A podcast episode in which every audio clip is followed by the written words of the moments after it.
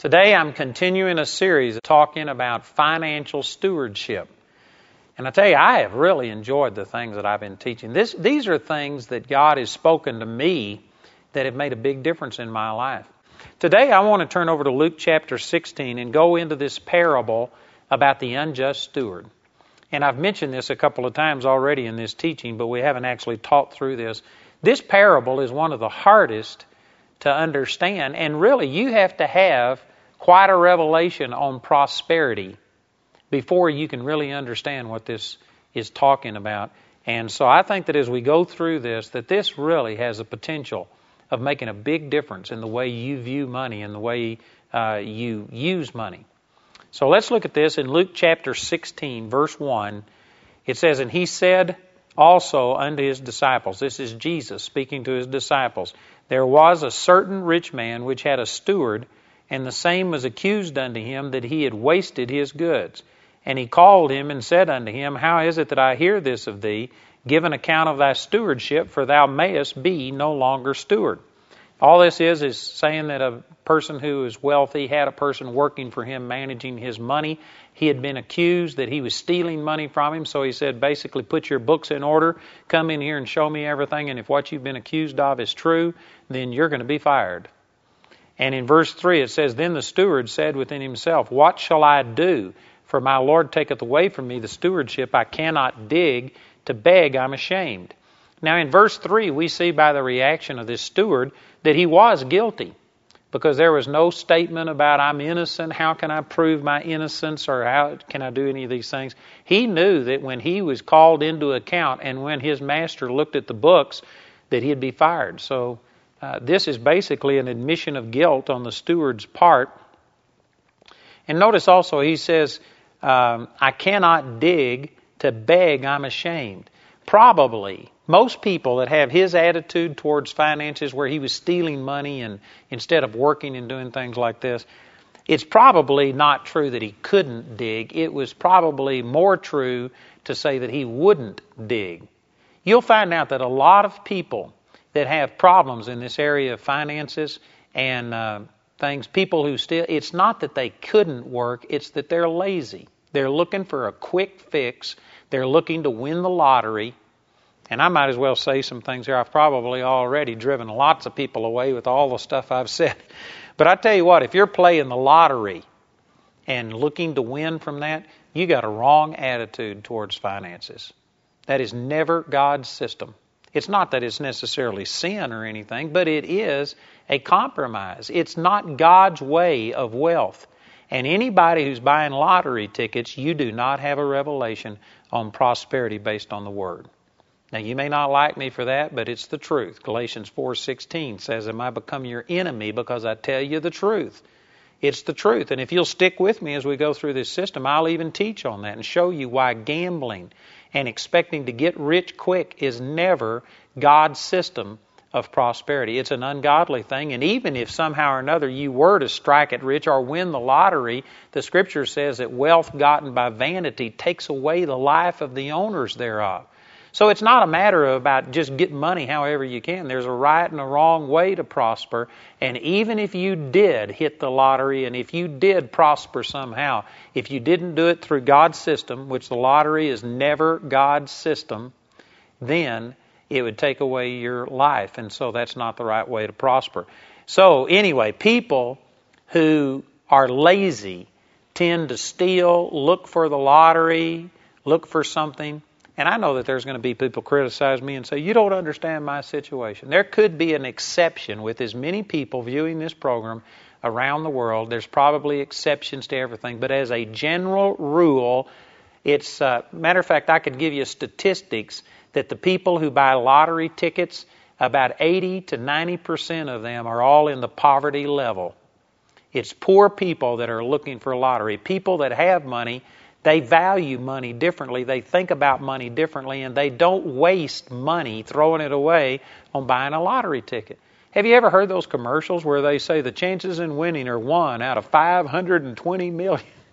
And I just think, whoever would go for that and spend money on something like that with the odds so stacked against you No wonder you aren't prospering if that's the kind of stuff that you give your money to. And somebody says, well, it's just a few dollars. I mean, what's it going to hurt? It's the principle of the thing. It, a person that has strong convictions and strong financial principles, you just don't deviate to, from them, even for just a few dollars here and things like that. Anyway, the point that I'm making is this guy said, I cannot dig. I'm sure he could have gone out and got a job if he wanted to, but you know what? That's not the way he thought. He didn't want to work to get his money. He wanted to steal it, or he wanted to buy a lottery ticket, or he wanted to inherit it, or something. He's always looking for some scheme instead of just believing that God would bless his work. And then he said, To beg, I'm ashamed. You know, it's a shame that he wasn't afraid to steal or ashamed to steal. He wasn't ashamed to steal, he was ashamed to beg. You ought to be just as ashamed of stealing as you are of begging. Man, it's amazing how we have selective conscience in this area. And so, because he was ashamed to beg and he wouldn't go work, he says, I am resolved what to do, that when I am put out of the stewardship, they may receive me into their houses. So he called every one of his Lord's debtors unto him. Now this parable goes on and only lists two creditor or two uh, people who owed his master money. And it only lists two of them, but it says that he called every one of them. So it's possible that they just gave two as an example of what he did, but apparently he called in every one. And if his master was truly a rich man, I know that if I only had two people that owed me money, I probably wouldn't hire somebody else to run my financial affairs. So it's probable that this guy had dozens, maybe hundreds of people. He was a very rich man, and so this he called in every one of his lord's debtors unto him, and he said unto the first, How much owest thou unto my lord? And he said, A hundred measures of oil. And he said unto him, Take thy bill and sit down quickly and write fifty. Then said he to another, And how much owest thou? And he said, A hundred measures of wheat. And he said unto him, Take thy bill and write fourscore.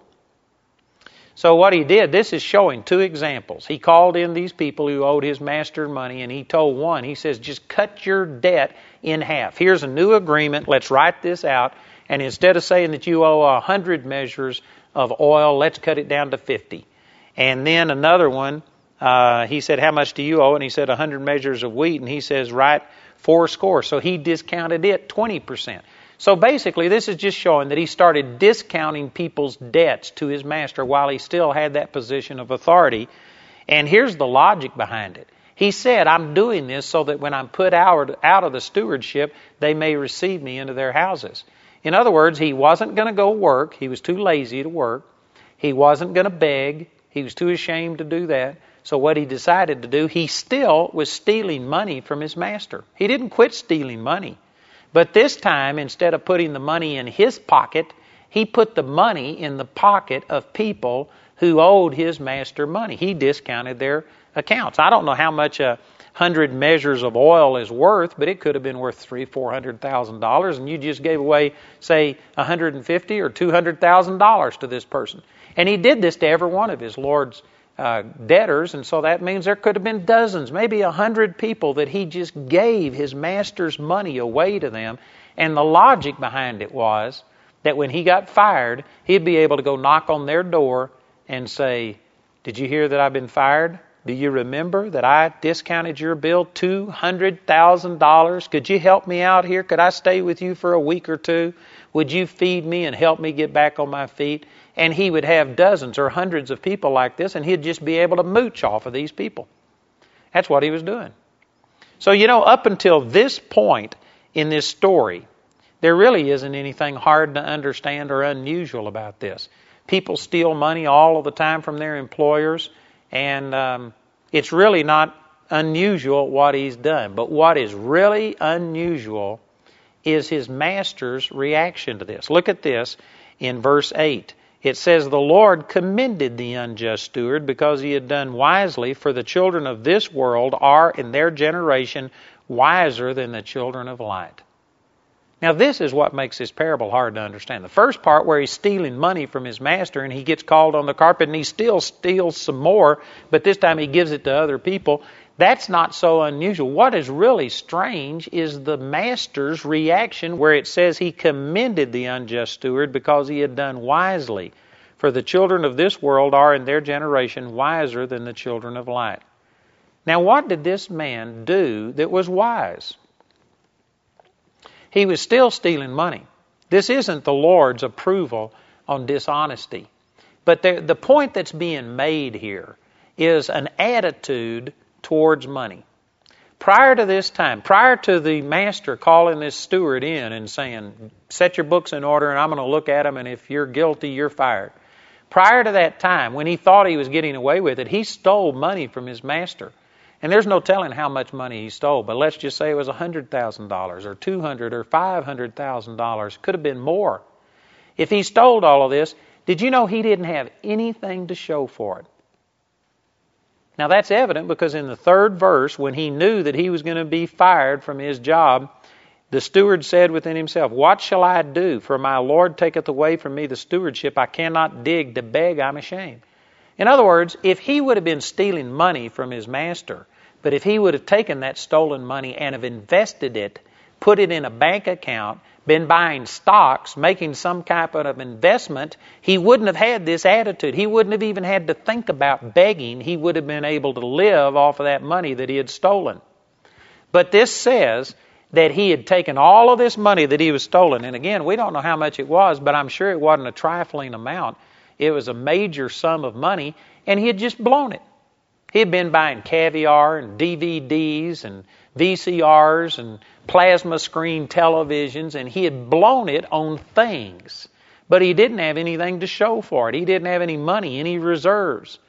And you know why the master commanded this or commended this servant was because even though he was still stealing money, this time he began to recognize the power that was in money to affect his future.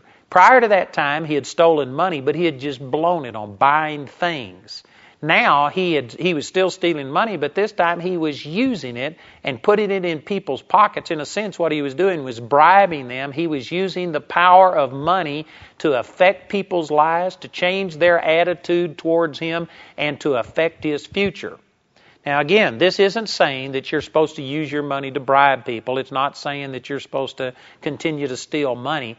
But it's illustrating the fact that this guy had a huge uh, paradigm shift in the way he looked at money. Prior to that time, he was just using money to blow it on things that you know didn't amount to anything, just satisfying his own lust. But once he realized he was about to lose his job, that this cush position that he had been in was going to be taken away from him and he was going to have to deal with reality, all of a sudden he started taking the money he was stealing and he used it to change people, to touch people, and affect his future. And this is why the master commended this guy. Because he finally began to start learning the true potential and the true benefit of money. Now, this is an amazing fact. You're going to have to think a little bit to be able to get this, but this is powerful. This is powerful stuff. Did you know that the least use of your money, man, I'm just, I, I hesitate to say these things because I know some people this is going to go right over your head. Some people you're going to just totally reject what I've got to say. But I ask you to pray about this because I'm going to show you a number of scriptures that will verify this. The least use of your money, the most unimportant use of your money, is to just buy temporary things that are just going to meet your needs, such as your house, your car, your clothes, your food, and things like that. Now, don't misunderstand what I'm saying. You have to have those things. You have to have clothes. It's a godly thing to wear clothes. It's a godly thing to eat. Not to overeat, but to eat. It's a godly thing to have a house and to have a car, have transportation, and be able to get around and function. There's nothing wrong with those things, and so we have to do them. But you ought to have this attitude that God, that is the least important use of my money, is for these physical, natural things. The real true potential of money is to affect your future. I don't know if you get that or not, but that is a powerful statement. Money can affect your future.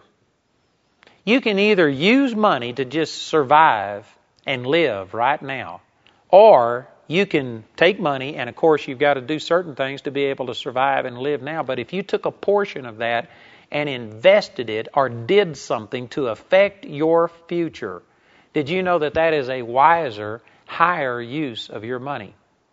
Now, again, that's not the attitude that most people have. Most people see money as a way of them satisfying their own desires, and this is the reason that advertisers advertise the way that they do. They come on and say, for three days only, do this. In other words, they're trying to pressure you to spend it right now and you may not even have a need right now, but it looks so good, and you go ahead and you put it on credit. They'll give you interest free for a certain period of time. And our society has come to a place where it's like I can get everything right now and then spend the rest of my life paying for these things that I've already got. That is a wrong mindset. What you need to do is learn how to live less with what you have and not go into debt and not run up all of these bills and take a portion of what you've got and start using that to affect your future. You know, I heard a man say that retirement ought to be the biggest, best vacation that you've ever taken. And what he's trying to get across through that is that sometimes we take away from our future retirement and what we're going to need in our older age and stuff like that, and we just basically spend it all on just enjoying the present.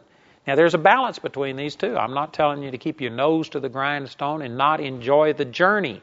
But I'm saying that we have gone way out of balance in the other direction, so that basically, in the United States at least, I can say this people are mortgaging their future so that they can enjoy everything right now and they are just indulging themselves and getting everything they can, and they aren't planning for the future.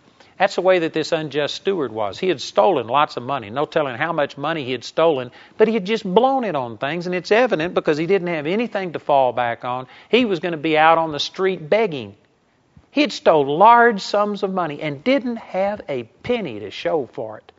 That was wrong attitude. Of course, it's wrong to steal, but let's just take the stealing out of the picture. His attitude towards money was just use it to indulge your flesh, to get what I want, to do this, to supply my needs. I'm sure the guy ate well. I'm sure that he dressed well. I'm sure that he had all of the creature comforts that they had available in those days. And that's what his focus was on money for. But when he got uh, called on the carpet and he realized he was going to be fired, he had to start thinking about his future. What am I going to do in the future? This is going to look terrible on my resume. Nobody's ever going to hire me. This is the only thing I know how to do is to be a steward, and I'll never get another job. And he says, What am I going to do? And he still was stealing money. That wasn't commended. But at least the money he stole, he now began to start. Instead, I guarantee you, he didn't go out and buy any new television with this. He didn't buy buy a DVD. He didn't buy any of these little gadgets. This guy took all of the money he stole from that point on, and he began to start giving it to people to affect their attitude, to affect the way they felt about him, so that when he was fired, he could go out and he could mooch off of these people. And this is why his master commended him. He says, Finally, you're beginning to learn the real use of money. And here is a radical statement that I pray you can listen to and, and receive and apply in your life. But when you understand prosperity properly, when you begin to start getting the right attitude about being a steward, did you know money isn't primarily for meeting your immediate needs? Now, again, you need to meet your needs. You need to be a faithful witness. You need to pay. God doesn't want you living in a cardboard box somewhere. That's not a good recommendation for Him.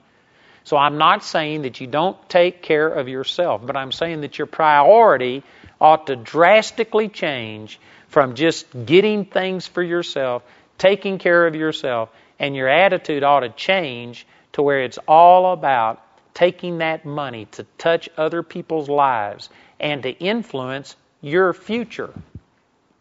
Money has power in it. Some people take great offense at this because a lot of religious teaching has actually made it like money is terrible. Matter of fact, uh, it'll even talk down here about, well, that's in 1 Timothy, I believe, chapter 3, where it talks about filthy lucre, which is the old English way of referring to money. And it makes it sound like it's evil like it's sinful. And sometimes religious teaching will make it sound like that, you know, having money, people who are wealthy are just all evil people and things like this. Well, Abraham was super wealthy. Isaac, Jacob were super wealthy. David and Solomon, and on and on you could go. It is not ungodly to have money. It's just ungodly when you put your trust in that money instead of your trust in God. And so money has power in it, but the power, most people are using the power and the influence of money for just temporary things. I don't know if you can understand what I'm saying. Let's go on and read this next verse. Here's Jesus drawing a uh, conclusion from this parable and making an application to us. Look at what it says here in Luke chapter 16, verse 9. And I say unto you, this is Jesus speaking, make to yourselves friends of the mammon of unrighteousness. That's an old English way for saying money. Use money to make friends that when you fail, they may receive you into everlasting habitations. Now, this is the purpose of this parable. This is the point that Jesus was trying to get across. He says, Now, here's the point. Just like this man, of course, you don't steal your money, but nonetheless, the money that he had, he began to start using it to make friends, to touch people's lives so that they would receive him into their home.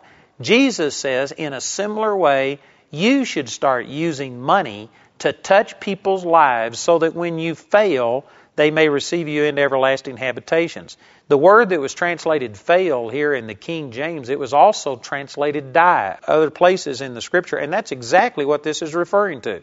This is saying use money to start affecting people's lives so that when you die, they will be there to receive you into everlasting habitations. This is talking about when we go to heaven. And so here's the point that he's making. This man, this unjust steward, had stolen money, but all of the money he had stolen, he just blew it on temporary things.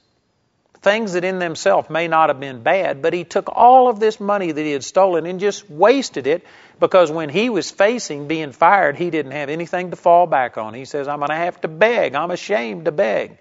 So he hadn't saved any. He hadn't prepared for his future. He hadn't used this money to make friends, to touch people's lives. He hadn't shared it with other people. He hadn't done anything except just blow it on temporary, carnal things that he felt like he needed at the moment. But when he got under pressure and it looked like he was going to lose his job, he took the money that he had stolen from his master and he began to touch people's lives with it and bless them and make them beholden to him so that when he was fired, he could enter into their house and live with them. The Lord is saying we need to start using money to affect people's lives so that when we die, they will be there to welcome us into heaven. Some of you have probably heard this song before about a man who dreamed he died and went to heaven, and when he got to heaven, there were all these people lined up, and people came up and said, Thank you for giving to the Lord. I'm a life that was changed. And he was uh, perplexed at first about what all this meant, but they told him that when you gave that money to this missionary, he went over to Africa or someplace, and he's the one that taught the gospel to me, and I'm here today because of your gift. Thank you for giving to the Lord. Did you know that that is a dramatization, of course, but it's exactly what this passage of Scripture is talking about. Jesus is saying that we ought to learn from this parable that there is a better use of our money than just blowing it on things. That we ought to give, to touch people's lives, to see people change, so that someday when we enter into heaven, there will be people lined up to say thank you. Did you know that every television you buy is eventually going to die?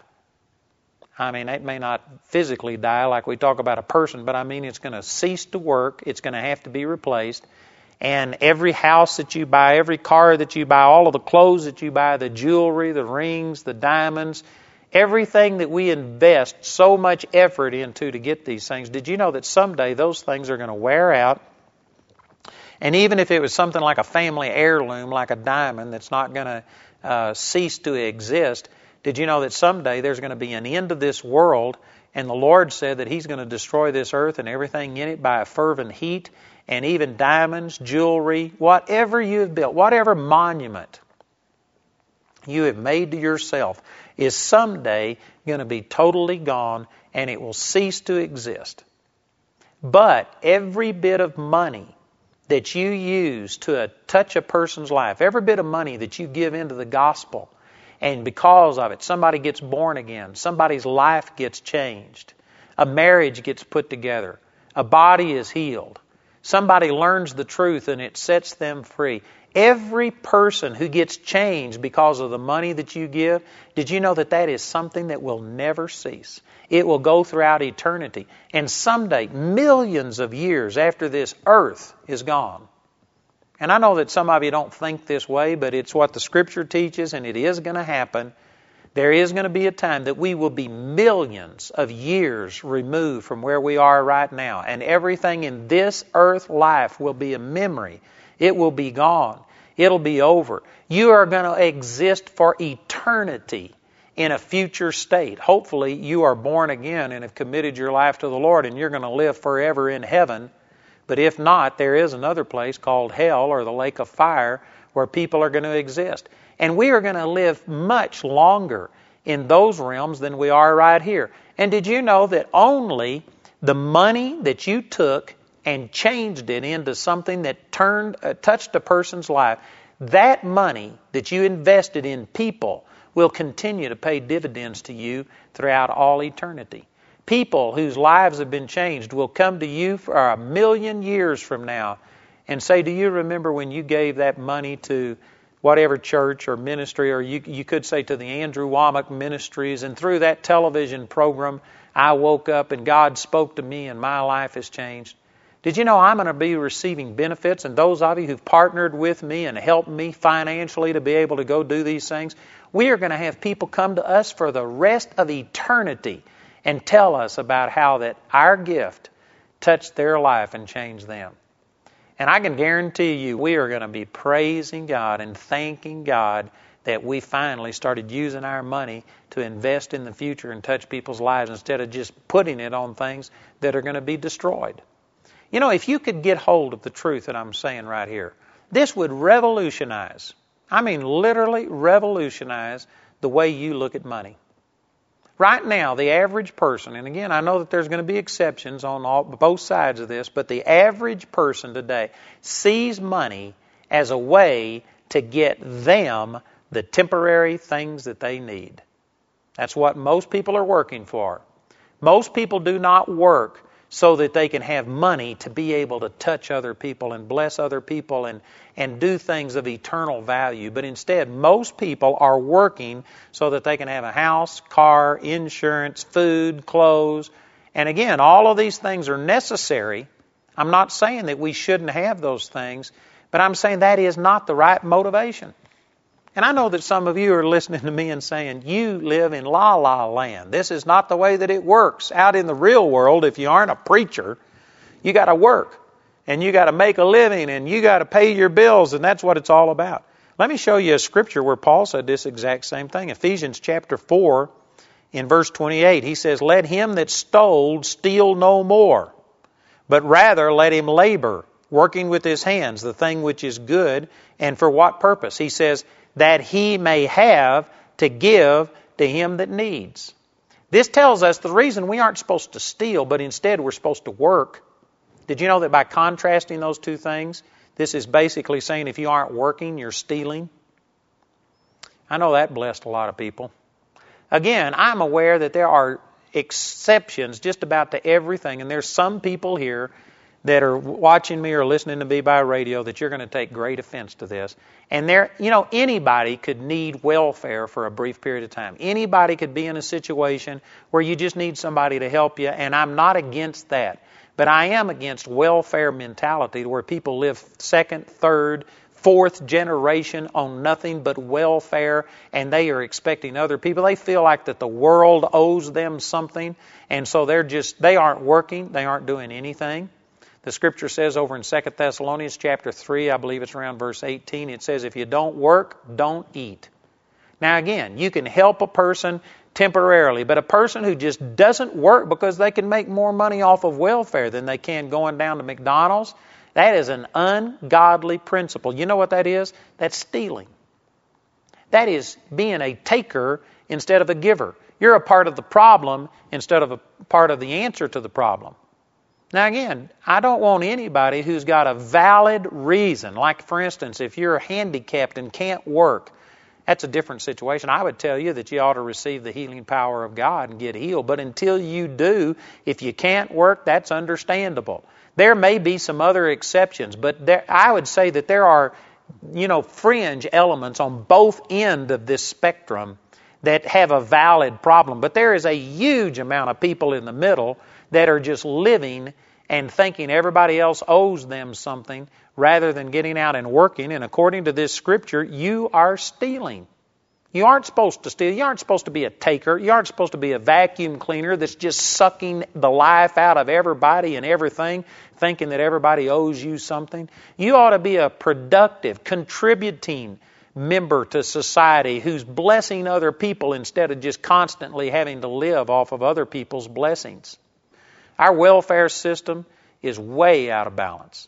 Way out of balance. So it says, don't steal anymore, but rather labor, working with your hands the thing which is good. And here's the purpose that you may have to give to him that needs. This didn't say labor so that you can pay your bills and that you can keep a roof over your head and that you can feed your children and clothe them. You know, I'm talking as fast as I can, and I can't say everything, but over in Matthew chapter 6, I'll deal with this later.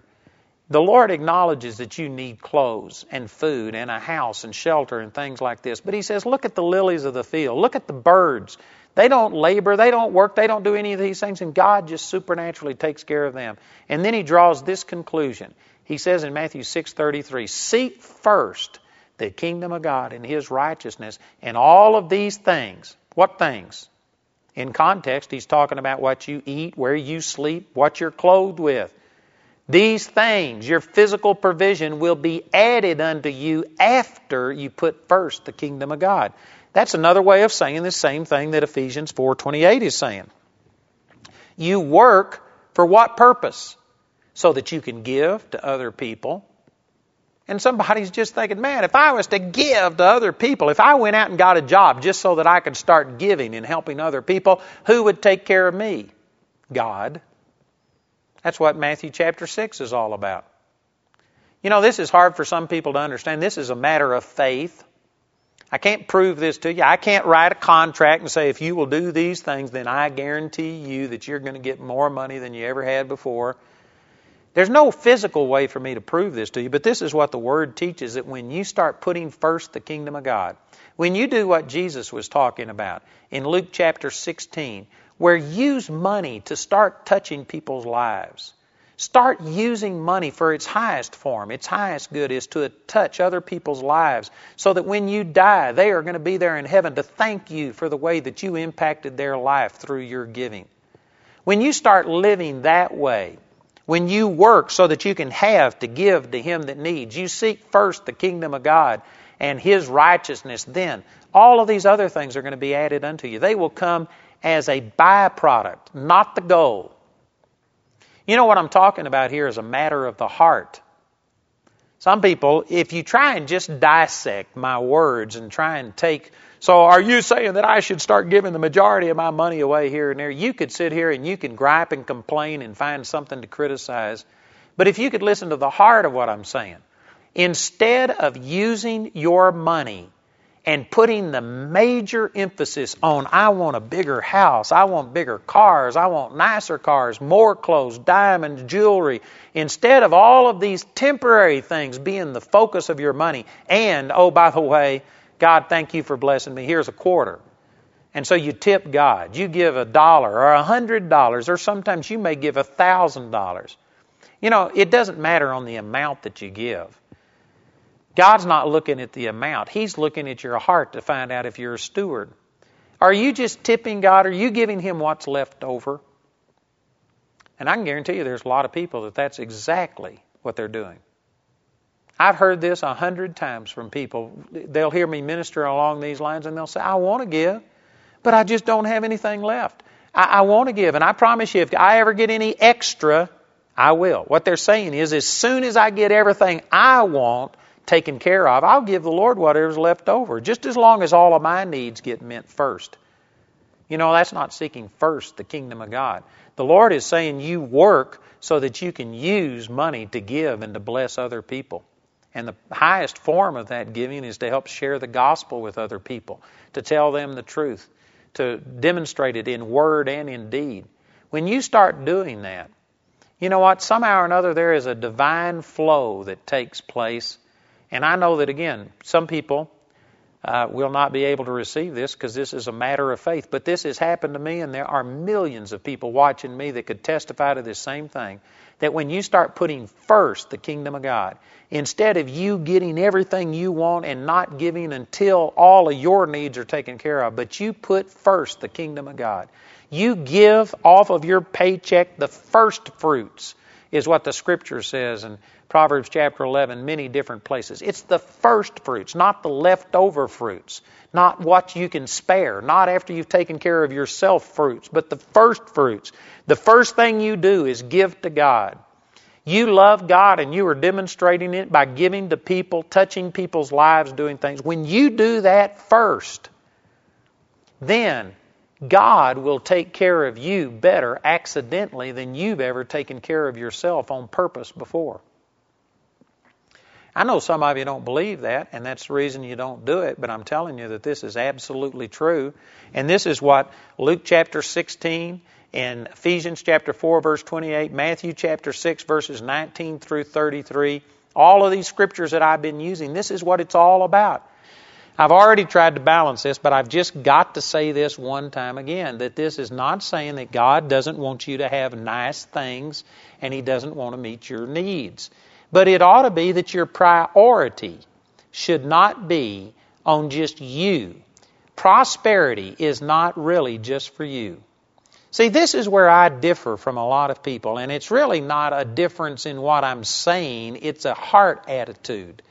But there are some people who preach on financial prosperity, but the reason they preach it and the reason they long for it and believe for it so hard is because they see new houses, cars, airplanes, all of these things, and it's all about them, and it's about them having things. They will wear huge diamonds and rings. And there's, again, nothing wrong with people having anything. Boy, I can't tell you everything I know in a brief period of time, but let me just say this real quickly.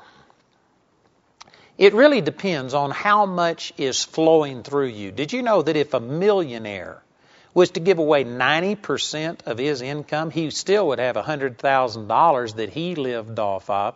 Let's say that you're a multimillionaire, that you have $100 million come in, and if you gave away 90% of your income, then you know what? You would still have $10 million per year as your income, and there would be nothing wrong with you living in a million, two million dollar home, having a diamond ring, necklaces, jewels that are millions of dollars. God really deals off of percentages. And so I'm not saying that it's wrong to have houses, cars, an airplane, or anything. All of those things in their place are okay. But there's a lot of people who preach prosperity, and the real driving force behind it is that they want the nicest this, they want the nicest this, and they are actually preaching prosperity in a self serving type of way. It's all about them getting their needs met. Now, I believe that that's wrong. Now, again, I'm not saying that it's wrong to have a lot of things. I have nearly every minister friend that I have has a nicer house, bigger house, fancier cars than I've got, and I don't begrudge that at all. Man, whatever they get, that's just fine.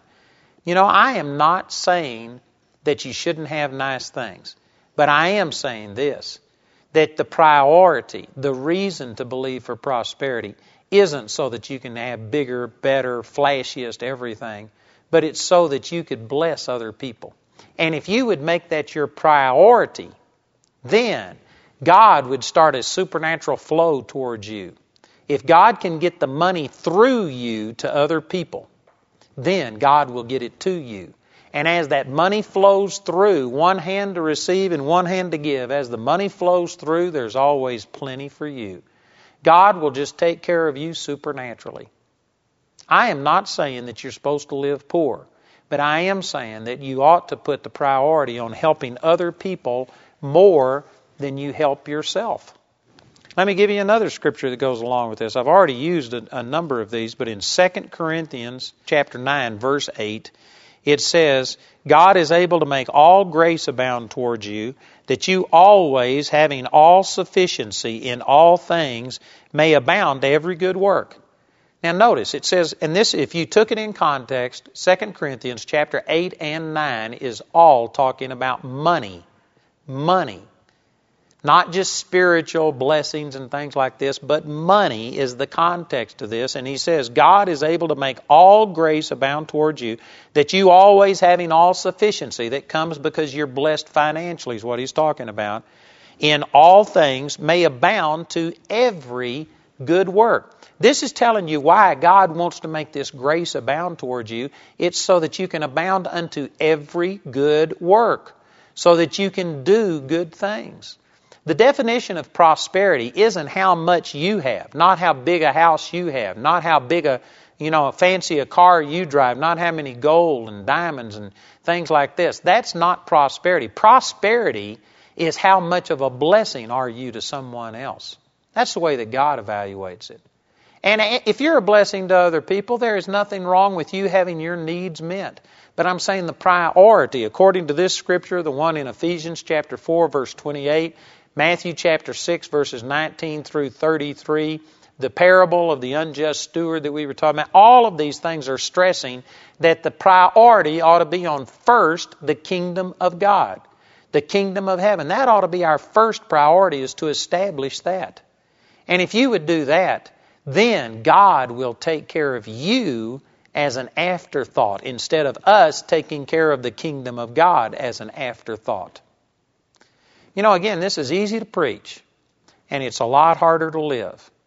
There's a lot of people who would say, oh, yeah, yeah, um, you know, I really do put God first. And the truth is that you're, you're lusting for all of these things. Again, go back to Ephesians chapter 4, verse 28. It says, Let him that stole steal no more, but rather let him labor, working with his hands the thing that is good, that he may have to give to him that needs. The reason for your working should be to have to give to him that needs. So let me ask you this. When you go to and apply for a job, or when you're sitting down with a budget trying to figure out how much money it is that you need, how many of you first and foremost say, here's how much I want to give? And if your giving is 10% or 15% or whatever it is that you give, well, let's say that you want to give $10,000. That's your goal for next year. Then how many of you sit down and say, Well, I've, I really want to give $10,000, therefore I've got to have $100,000 in my business this year. That's what I'm believing for. That's not the way that most people drive themselves. Most people will say, Man, I'm, I'm going to buy this house. And to get this house, I've got to pay this much in my mortgage payments. Here's my insurance. Here's my car. Here's my all of this. And you figure out what your necessities are and most people don't even figure a tithe or giving into there. But if you do, it would be the, probably one of the very last things on the list. Did you know that that's not having this right attitude? You aren't fulfilling the admonition that Jesus gave in Luke 16 about use money to touch people's lives so that when you fail, they might receive you into everlasting habitations. You know, just think about it this way. This is a great privilege to take something temporary, money, whether it's coins or paper. Did you know it's just man made stuff? It, it didn't exist in the beginning. If there wasn't a corrupted, sinful world, we wouldn't need money. This is a man's development. It is a carnal thing. Now, it's not of the devil, it's just natural.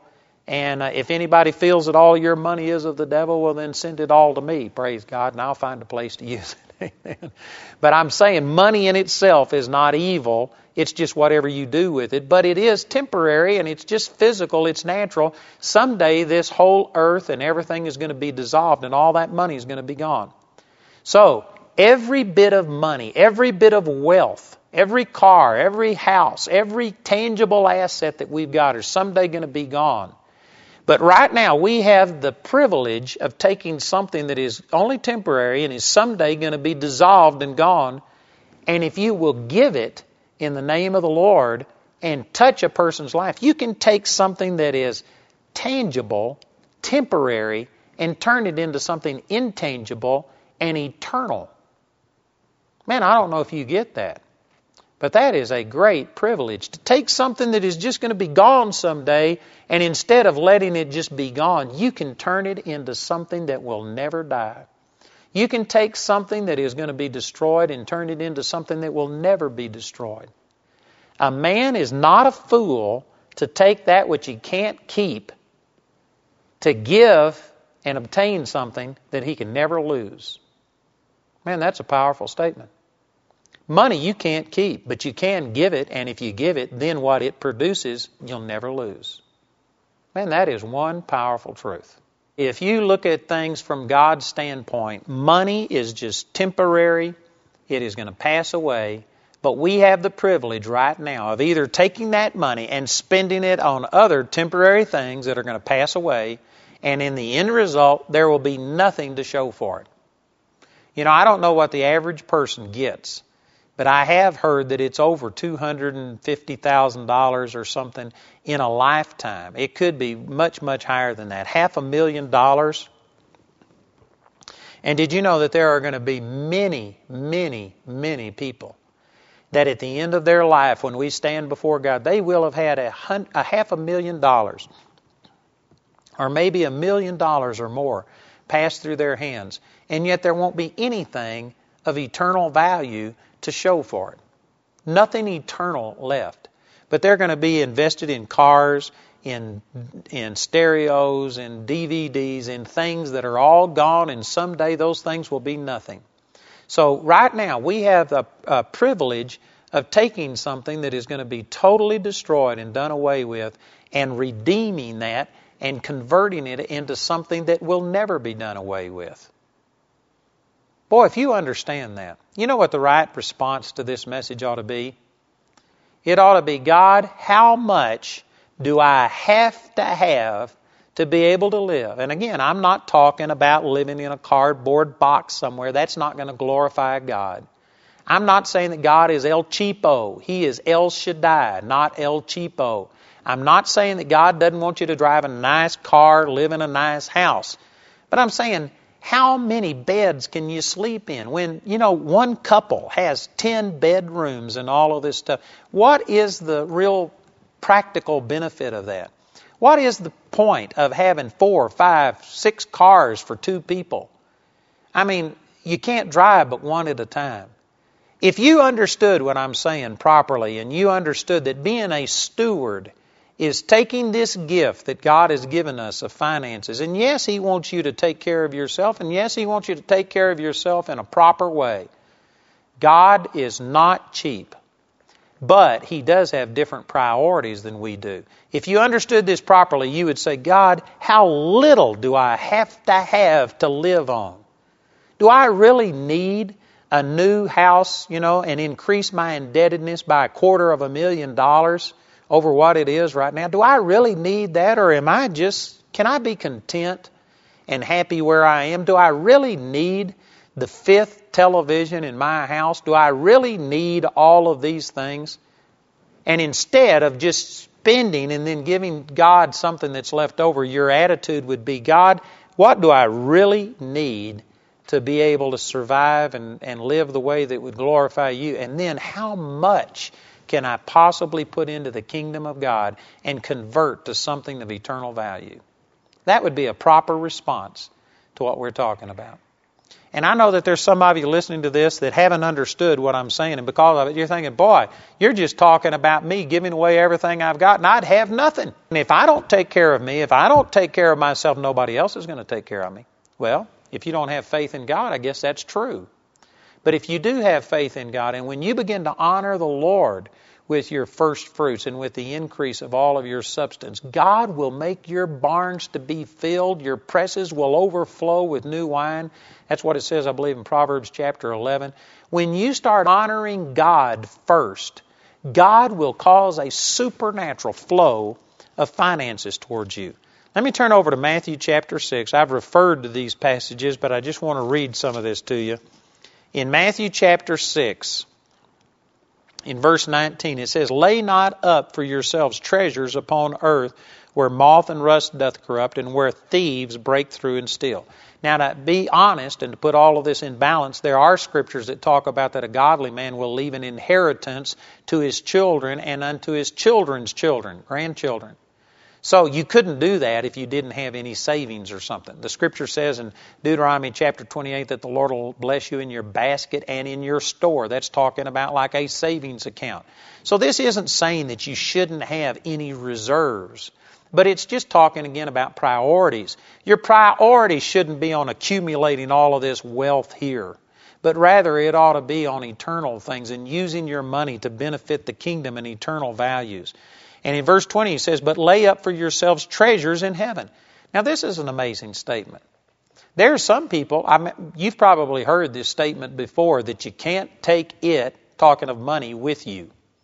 The Bible says that you came into the world naked, and it's certain that you can take nothing out of this world. Another way of saying it is, I've never seen a hearse pulling a U-Haul. Of course, those of you that are in foreign countries won't know what a U-Haul is, but that's a moving vehicle that you rent to take all of your possessions from one house to the next. And I've never seen a hearse pulling a U-Haul. In other words, you cannot take money with you. Therefore, some people believe that there is no such thing as treasures in heaven. But this says, lay up for yourselves treasures in heaven where neither moth nor rust doth corrupt and where thieves do not break through and steal. And again, if you take the context of Matthew chapter 6, this isn't just talking about in a spiritual sense. Now, it may include that, but this is talking about money. You can't take money with you to heaven, but in a sense, you can send it ahead. Not in the form of currency, but what you can do is take that money and give it to people to help them understand about God. You can change their life, and that person becomes your treasure. You change that money into a changed life, and throughout all eternity, you will have treasure in heaven and nobody can steal that from you. Anything that you lay up here on the earth, the stock market could crash, your bank could go bankrupt, you could have an unexpected uh, need come up that would drain off all of your retirement. Did you know that there is no totally safe investment or way to save money in this earth? But everything you put into the gospel of the Lord Jesus Christ, that is going to come back to you a hundredfold in this life, Mark chapter 10, verse 29 and 30, and in the world to come you will have eternal life. You'll have people thanking you throughout all eternity for what you've done. Again, if you can understand what I'm saying, this will change your attitude towards money, and it'll be like, God, how little do I have to spend on myself, and how much can I turn into something of eternal value? He goes on to say in verse 21 For where your treasure is, there will your heart be also. And he goes on and he talks about that. Uh, that you look at the lilies of the field, Solomon never was as beautiful as a single lily, and yet God is the one that produced all of that. Think about the birds. None of you have ever read in the paper about a hundred million birds died yesterday. You'll never read that because God takes care of those birds. If God takes care for a bird, if He takes care of the grass of the field, how much more will He take care of you, O you of little faith? And then he said this in verse 33 But seek ye first the kingdom of God and his righteousness, and all these things, talking about where you eat, where you sleep, what you're clothed with, will be added unto you. That says that if you will seek first the kingdom of God, this isn't just talking about Bible study and prayer and going to church. Those things could be included, but in the context, he's talking about with your finances. Don't lay up treasures on earth, but lay up treasures in heaven. And if you will do that first and foremost with your finances, then God will add these other physical needs unto you. Now, there's a lot of you that this is going to go right over your head because this takes a supernatural revelation from the Holy Spirit to understand what I'm about to say. But what these verses are really saying is that when you get to where the priority on your finances isn't for you, but rather it's to bless someone else, then God will assume the liability of taking care of you. And when God takes care of you, He will take care of you better than you would ever take care of yourself. It's absolutely true. I know some of you, again, that's it just takes a revelation from God to get that, and so I don't guess I need to dwell on it because either God's going to quicken it to you or you won't get it. But if you're one of these that struggles and you just work and it seems like that you always have more month left than you have money, and it, you're always coming up short, then you haven't sought first the kingdom of God because God's not supernatural. There isn't a supernatural flow taking care of you. It's all your effort. You just are struggling, struggling, struggling. But when you turn this around, and it's a hard attitude, when you turn this around and you begin to truly start living to bless somebody else more than you live to bless yourself. Now, that's not saying that you don't take care of yourself and your family. That's not saying that you don't abuse your family and have them go without and you go feed somebody else. You've got a responsibility. If you don't take care of your own, especially those of your own house, you're worse than an infidel and hath denied the faith, is what it says in 1 Timothy chapter 5. So I'm not telling you that you just abuse yourself and take care of other people, but I'm saying that your heart desire is to actually bless other people with your finances more than you bless yourself.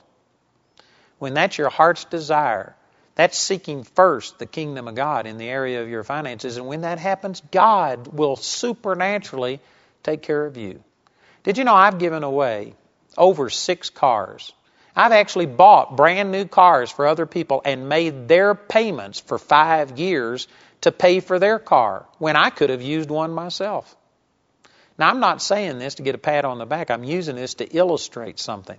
I didn't do that for any ulterior motive, but I did it because of an attitude that I'm describing. And did you know when I did that, I went 12 years, I think it was, that I had other people buy my cars for me and make all of my payments for 12 years. And they were nice cars. I didn't do it for that reason. I did it because I genuinely wanted to bless somebody else. But you know what? It's true that when you put first the kingdom of God, God will take care of your needs supernaturally. If you want to have God assume all of your liabilities, then you know what? Put first the kingdom of God in your finances. Let me go back to this parable of the unjust steward in Luke chapter 16.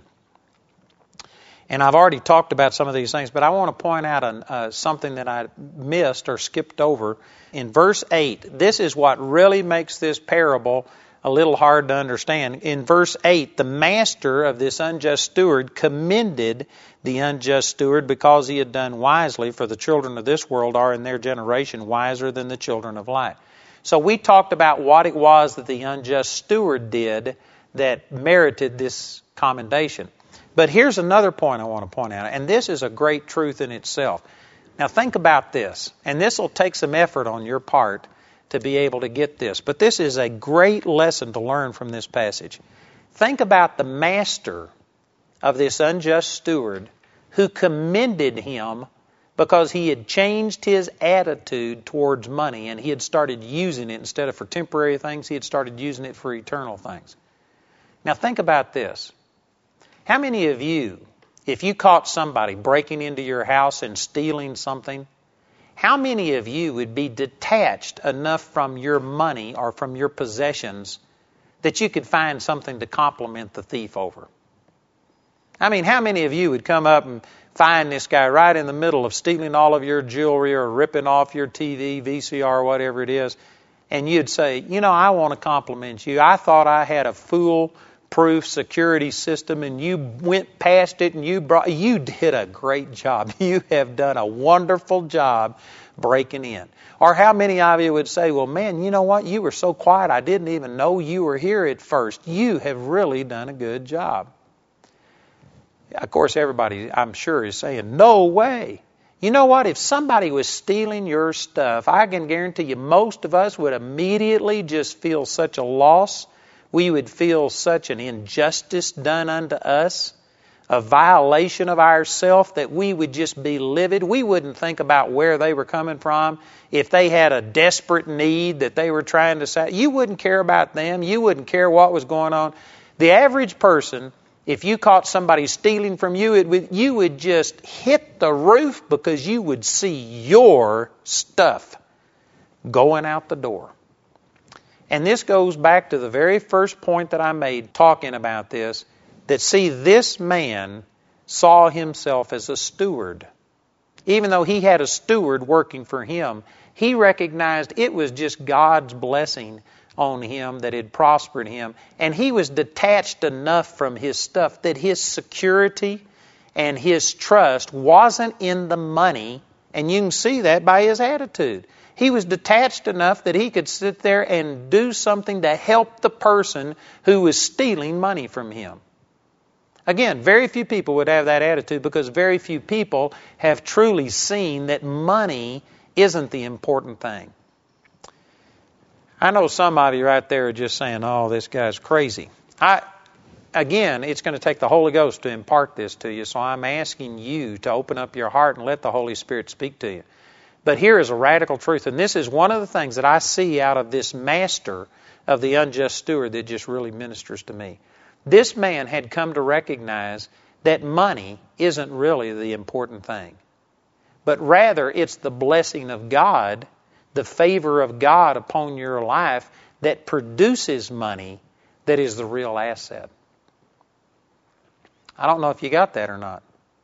Most people would look at their things and they count their savings, they count their investment, they count their retirement fund, the college fund for their kids. They count all of these kind of things and that's what they look at as being their real worth. But you know what? Those things are just an expression or a physical manifestation of what the real worth is. The real worth is the favor of God. We could go all the way back to the teaching on Abraham and Abraham received this blessing from God in Genesis chapter 12, verse 2. And he said, I will bless you and make your name great, and you shall be a blessing. It was that spoken favor of God on Abraham's life that was the real value. That's what was really important. And because God's favor was on Abraham, Abraham, then he could give away all of the loot from a conquest that he had all of the bounty and spoil. He gave away millions of dollars worth, and it didn't matter because that was just stuff. He still had the favor of God. And because of it, he just began to prosper so much so that entire nations asked him to leave because he was more prosperous than the entire nation. Here's a passage of Scripture. I've already used this in this teaching, but look at this again Deuteronomy chapter 8 and verse 18. It says, Thou shalt remember the Lord thy God, for it is he that giveth thee power to get wealth, that he may establish his covenant which he sware unto thy fathers as it is this day. Now look carefully at this verse. It says, It is God that gives you power to get wealth. Now here's a radical statement God doesn't give you money. If you're praying and asking God to give you money, He's not going to do it. First place, God doesn't have any money. In heaven, they don't have money. You know what? Where's God going to go get it? He'd have to steal it or counterfeit it. He's not going to do that. This doesn't say that God gives you wealth, He gives you power to get wealth. What this is speaking of is that He gives you His favor, He speaks His blessing over you. There is an anointing that God puts into your life that enables you to prosper and produce wealth. But the wealth that is produced is not the real asset, it's that favor, the power of God that produced the wealth that is the real thing. Man, again, I know that some people are just struggling and you're saying, this doesn't make sense. It only makes sense to people who have a revelation from God and the Holy Spirit imparts this to. If you are just looking at things in the natural, and aren't realizing God is your source, if you don't see yourself as a steward of God's resources, then this isn't going to make sense to you. And when somebody comes and steals something from you, you are going to hit the roof and just be so upset because there goes your wealth. There goes the thing that is valuable in your life. But you can reach a place to where money isn't really the important thing but rather it's the blessing of God, the favor of God, the goodness of God on your life that produces money. That's the real asset. Again, I'm not sure that some of you get this, but this, this is a powerful truth. It's worth the effort to get. If you could do this and move beyond looking at things as being your real asset, your real asset is the favor of God. Like it says in Deuteronomy 8:18, God gives you power to get wealth. Therefore you guard that power. You guard the favor of God. You cooperate. You seek God. You're sensitive to God because it's your relationship with God and the favor of God that has been placed upon you that truly is prosperity. That's what real prosperity is. You know, matter of fact, I couldn't find the verse right now, but it's in the scripture. I'd have to look it up. But it says that a man who has all of this wealth and riches and yet doesn't have peace in his heart to be able to partake of it, that that is vanity and it is it is a terrible tragedy done. And you see that all of the time. People who somehow or another stumble into wealth and yet they don't have a relationship with God. They don't have the favor of God. They're fearful that they're going to lose their wealth, that there will be a downturn in the economy or whatever. But on the other hand, you could have a person that has the true wealth, which is the blessing and the anointing of God. They have a relationship with God. They know that God is for them. You could take everything that that person has and they could still be happy because they have the power that produced all of these things that they had just lost and they'll get it back again. You can literally live that way to where you are not tied to and servant to money. Money is nothing, but rather it's the blessing and the favor of God on you that is going to produce wealth that is the real asset. And I think you can see this in this master of this unjust steward. Boy, that speaks volumes to me that this man did not really see money as the great asset, but rather he knew that God was his source, that God had blessed him, and, and somebody could come and steal from him, and it didn't matter because there was more where that came from. Money isn't the important thing, but rather it's the blessing of God upon our life that is the real value. What a wonderful truth. You know, it took me a while to come to that place, and I'm not saying that I'm perfect there, but I am seeing this and I'm seeing it work in my life. You know, in the year 2002, my wife and I, we live 35 miles west of Colorado Springs up in the mountains, and we live out in the forest. We have 26 and a half acres on our property, thousands of trees. And we had a drought in Colorado during that year, and because of it, there was a wildfire that started about eight miles from our house in Colorado Springs, which was nearly 40 miles away. Some of my staff that lived down here in Colorado Springs had ash and smoke that uh, you know just was it was all over this area. We were so close to it, it actually went up over us, and we didn't get any of the ash or the smoke. But that fire was so close that they evacuated us, and for two weeks we were evacuated from our house, and by law we could not go back there. And so, right before we evacuated, Jamie and I got some of our pictures and important papers that couldn't be replaced. We thought about getting, you know, some big truck to move everything out. Some of our neighbors did that. But you know what we decided? We just decided that, you know, there wasn't any guarantee the thing was going to burn in the first place. We had prayed over it and we were believing God for protection over our property. But it really was useless. We couldn't have moved everything in just one day's time. And so we just decided to leave all that stuff there. Got only the important things that could not be replaced. And then, as we were getting ready to leave, I spoke over that property. I spoke protection around it, loosed the angels of God. I believed we were coming back. But as we were leaving that property, Jamie looked at me and she says, You know, I believe that God is going to protect our house and this property. And I believe that we're going to come back and our house will still be here. But then she said, You know, if it didn't happen, and if we lost everything, if our house was burnt to the ground and we lost everything, she says it's just stuff. She says we could get it all back. It'd be fun to redo it all. And of course, most of you don't have a clue what our house is like. It's not a real fancy house. It's about 3,000 square feet. But my wife has knickknacks, things in there. If we were to move, it would take one truck to move her knickknacks and then another truck for the house furniture. I mean, she's got hundreds, thousands of things in there that it would be nearly impossible, and yet she didn't see that as being our wealth. That was just an expression of the blessing that God has placed upon us. You know what the real asset was? We know that God loves us, that God is our source, and if they if that fire would have taken everything from us and we would have had nothing, it would have been just a matter of time until we'd have had it all back with interest. Now, some of you think, oh, yeah, it's easy for you to say. But I'm telling you, in the face, I mean, we could see the smoke, we could see the flames from that fire from our house. And yet, in the face of that, we sat there and said, it's just stuff. If we lose it, we'll get it all back. You can sit there and criticize that and say, I'm not sincere, but that is absolutely true with me. You know, right now, we've taken a huge step of faith in the last couple of years, and we've moved into this building. We have about a 7 million or more, maybe $8 million facility here, and we owe less than $3 million on the whole thing. And you know what? I could lose it all tomorrow, and I guarantee you I'd get it back. Because the thing that produced all of these assets that we have to help us preach the gospel around the world, it's my faith in God. It's His blessing upon me. And I now see that that is the real asset, and that's what I protect. That's what I value. My things aren't that important.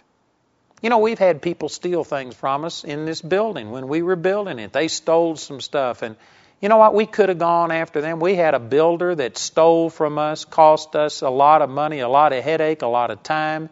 And, you know, we did what we had to do to be able to get the building done. But I'm not against people, and I'm not out to get them. It's just stuff. I'm not going to rent space into my mind to anybody just because they stole $100,000 from me or something like that. And I know that some of you are thinking, oh, I'd never do that. That's because you place too much value on money. Money is just a tool. It's like a mechanic. You know, you have to have tools to be able to work. But if somebody stole your tools, that'd be a terrible thing. You'd have to replace them. But you know what? The real value is the wisdom, the skill, the abilities that you have.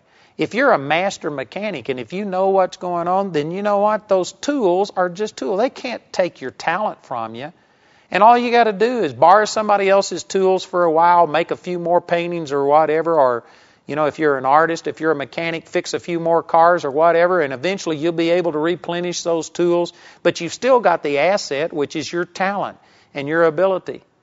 Well, in a real sense, the real value isn't money. Money is just a tool to be used, but rather it's the fact that God Almighty loves you and that God has placed a blessing upon your life. And if you ever get that mindset, and if you ever get to where money is not the important thing, but instead you are loving God and seeking God, and you know that God is going to supply all of your needs, and you have confidence in Him, it's your relationship with God that is your real insurance. It's your relationship with God that's your real retirement plan. And as you continue in that relationship, you just obey what God tells you to do, and you know that you have to have tools and resources to be able to exist in this physical world. And so, yes, you do need money, but you just view money as a tool, as a resource. Then you'll be like this uh, Lord of this unjust steward. That if somebody comes and steals from you, instead of being so livid and so angry that you just wind up flying off the handle and doing things, You'll be able to be detached from that because it's just stuff. It's not that important. God gave it to you once, He'll give it back to you. Man, that is powerful. And I tell you what, it gives you such a security. In my own life, this gives me such a peace that, you know, it wouldn't matter if we had a fire or if a tornado came. A good friend of mine, Bob Nichols, many of you have probably heard me talk about him. He's a, he and Joy have been a great friend of mine. They had a facility in Fort Worth, Texas that was worth, I am uh, not sure, but I'm thinking it was 15 million or more dollars. And he had been in ministry for 30 something, nearly 40 years at the time. And in 2001, I think it was, he had a, two tornadoes collide over his building, and in, eight, in about 40 seconds, 18, 15, 18 million dollars worth of church facilities were destroyed. An entire life of ministry was gone. And I heard about it on the radio. I went on the internet, and within one hour of those tornadoes hitting, CNN was interviewing him, and it had a picture of him in front of his building with a hard hat on because it was a disaster area. And he was there saying, God didn't do this. The devil did this, but God is going to bless us back. We will have twice as much as before. You know what he was saying? That God was his source, not that money, not the buildings, not the assets. That would have been a good opportunity to sit down and just cry. Amen. That's what a lot of people would have done. They would have looked at that as this is 40 years worth of ministry, $15 million worth of facility. He was in his 60s. How is he ever going to recover and spend another 40 years building back and regaining? But you know what? They begin to rejoice. As a matter of fact, the local uh, television stations came to their first service after the destruction of their facility, and they were expecting to hear people weeping and wailing and crying. And they said it. Act, they they were surprised. These people acted like they had won the lottery. There was rejoicing, people shouting and praising God. And Pastor Bob Nichols was saying that we're going to have twice as much as we did before. That what the devil meant for evil, God's going to work it together for good. And did you know now it's only been what's that, four years or something like that. They now had they had about a uh, I think it was a 12 acre uh, campus right there in Fort Worth. Now they have about 26 acres, just a few miles from where they were. They're located on Interstate 35. W. They have a great location. They had enough extra space. They were able to build a brand new school for all of their students with a gymnasium. Everything is first class. They have facilities that are at least twice as big, twice as nice as what they have, twice as much facility, and it's worth twice as much money, and they've got twice as much of everything. You know why? Because he didn't look at those things as being his real net worth, but rather it was his relationship with God. Faith was the real virtue, and that's what I'm trying to instill in you is that this parable of the unjust steward teaches this that this man, this rich man, he knew the real value of money. Money is not the important thing. It's the favor of God, this power of God to get wealth that is the real asset. And because of that, he was able to deal uh, logically, unattached emotionally to his money and to his things. So much so that he could even compliment a thief who was taking that stuff from him. Boy, that's a place that we all need to reach. And you know what? You can do that. These truths that I've been talking about, these are life changing truths. And again, they aren't easily understood, not because it's hard, but just because it's so different than the way that you've thought all of your life. The Lord wants you to put the priority on not using money to just meet your needs and satisfy your short term goals, but He wants you to start using money to touch people's lives for eternity. And if you'll do that, you will rejoice throughout all eternity. Boy, that is one powerful truth. That's awesome.